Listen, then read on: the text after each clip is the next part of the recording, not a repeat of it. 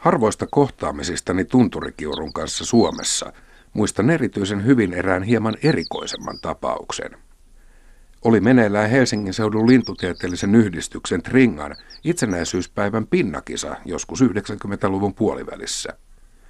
Ryhmämme hiippaili Töölönlahden eteläpuolisella Joutamaalla, siinä Finlandia-talo ja ratapihan välissä. Elättelimme toivoa, että edellisenä päivänä paikalla nähty tunturikiuru olisi siellä vieläkin. Etenimme hitaasti ketjussa, kun yllättäen tunturikiuru käveli esiin rikkakasvien takaa. Tuuletimme hyvää havaintoa maltillisesti ja jatkoimme matkaa. Erikoisen havainnosta teki se, että kello ei ollut vielä kuuttakaan aamulla. Auringon nousu odotti vasta kolmen tunnin päässä. Helsingin ytimessä valoa riittää ympäri vuorokauden, vuodenajasta riippumatta, ja linnut voivat aktivoitua hyvinkin varhain. Tunturikiuru on kiurulinnuksi melko näyttävän näköinen. Keltaista päätä koristavat musta kaula ja leveä musta viiksijuova. Päälajan sivujen pidentyneet höyhenet muodostavat pesimäpukuiselle linnulle eräänlaiset sarvet, mikä antaa sille melko pirullisen ilmeen. Selkä on harmaa ruskea, kupeet, niska ja rintavyö punaruskeat. Lennossa alapuolelta valkoinen ja mustapyrstöinen tunturikiuru antaa hieman pulmusmaisen vaikutelman. Kiurujen tapaan tunturikiurut ovat äänekkäitä myös muuttaessaan. Joku erittäin onnekas muuton tarkkailija saattaakin juuri tähän aikaan huhtikuun alussa poimia taivaalta tunturikiurun tunnusomaisen kaksiosaisen kutsuäänen. Pesimäreviiriään koiras kuuluttaa joko istuen kiven päällä tai laululennossa, joka päättyy jyrkkään syöksyyn.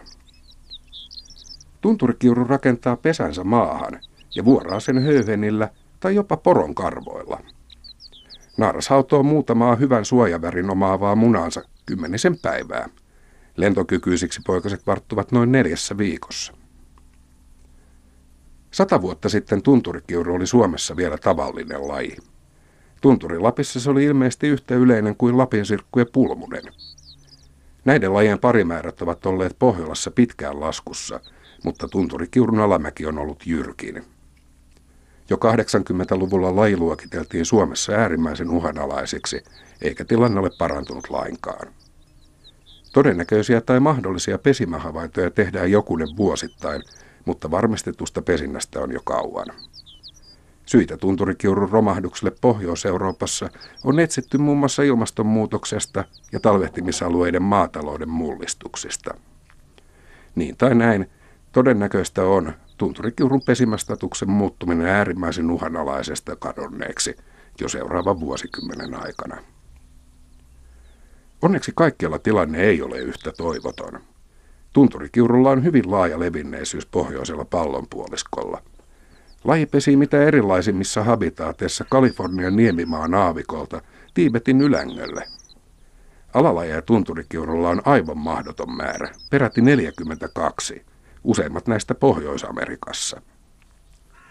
Lintujen taksonomia on DNA-näytteiden yleistymisen myötä kokenut historiansa suurimman murroksen – Monet entiset alalajit osoittautuvat omiksi lajeekseen, joskus jopa suvutkin heittävät häränpyllyä. Tunturikiurun suvusta eremofiila on aikaisemmin erotettu omaksi lajikseen sarvikiuru, joka elää lähi ja Pohjois-Afrikan aavikoilla. Suurin osa alalajeista elää vuoristoissa, joissa linnut pesivät ylärinteillä ja muuttavat talvehtimaan alemmaksi. Näiden alalajien populaatiot eivät juurikaan kohtaa toisiaan ja ovat siten lähimpänä lajiutumista. Eristyneimmät populaatiot löytyvät Marokon atlasvuorilta ja Kolumbiasta. Tunturikiurun maailmankannaksi arvioidaan yli 100 miljoonaa yksilöä ja lajina se luokitellaan vaarantuneeksi. Toivottavasti jatkossa tunturikiurun määrää vähentää vain uusien lajien muodostuminen.